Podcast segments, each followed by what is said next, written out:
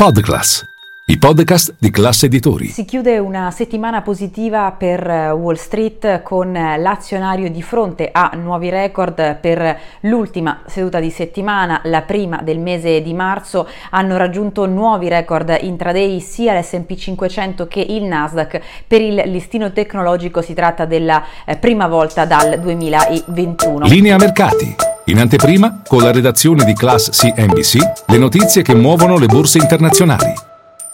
Sicuramente i eh, dati, le indicazioni che sono arrivate dalla, ehm, dal dato macroeconomico più atteso di settimana, il PCI eh, di giovedì, hanno mostrato un ritmo dell'inflazione a gennaio che su base annua ha visto il passo più lento dell'ultimo triennio e questo sicuramente ha spinto le attese, le aspettative di un taglio dei tassi di interesse da parte della Fed che dovrebbe arrivare nel mese di giugno. Questo ha avuto conseguenze anche sui prezzi dell'oro che eh, chiude la settimana eh, poco sotto eh, in aria, eh, meglio dire 2100 dollari, siamo sui massimi delle ultime quattro settimane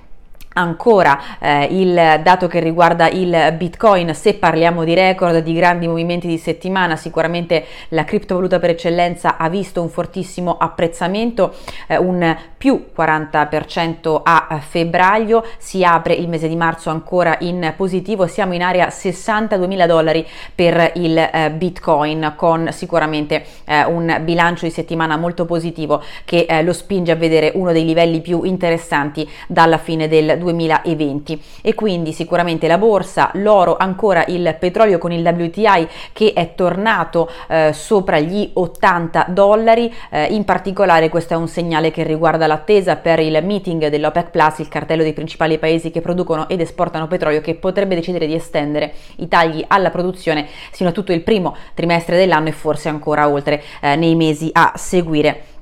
Ancora eh, in questo contesto attenzione alla eh, magnifica eh, delle magnifiche sette azioni eh, quotate a Wall Street, Nvidia che con un apprezzamento di giornata è riuscita a vedere nuovamente eh, i 2000 miliardi di eh, capitalizzazione. E poi sicuramente da considerare in questo contesto anche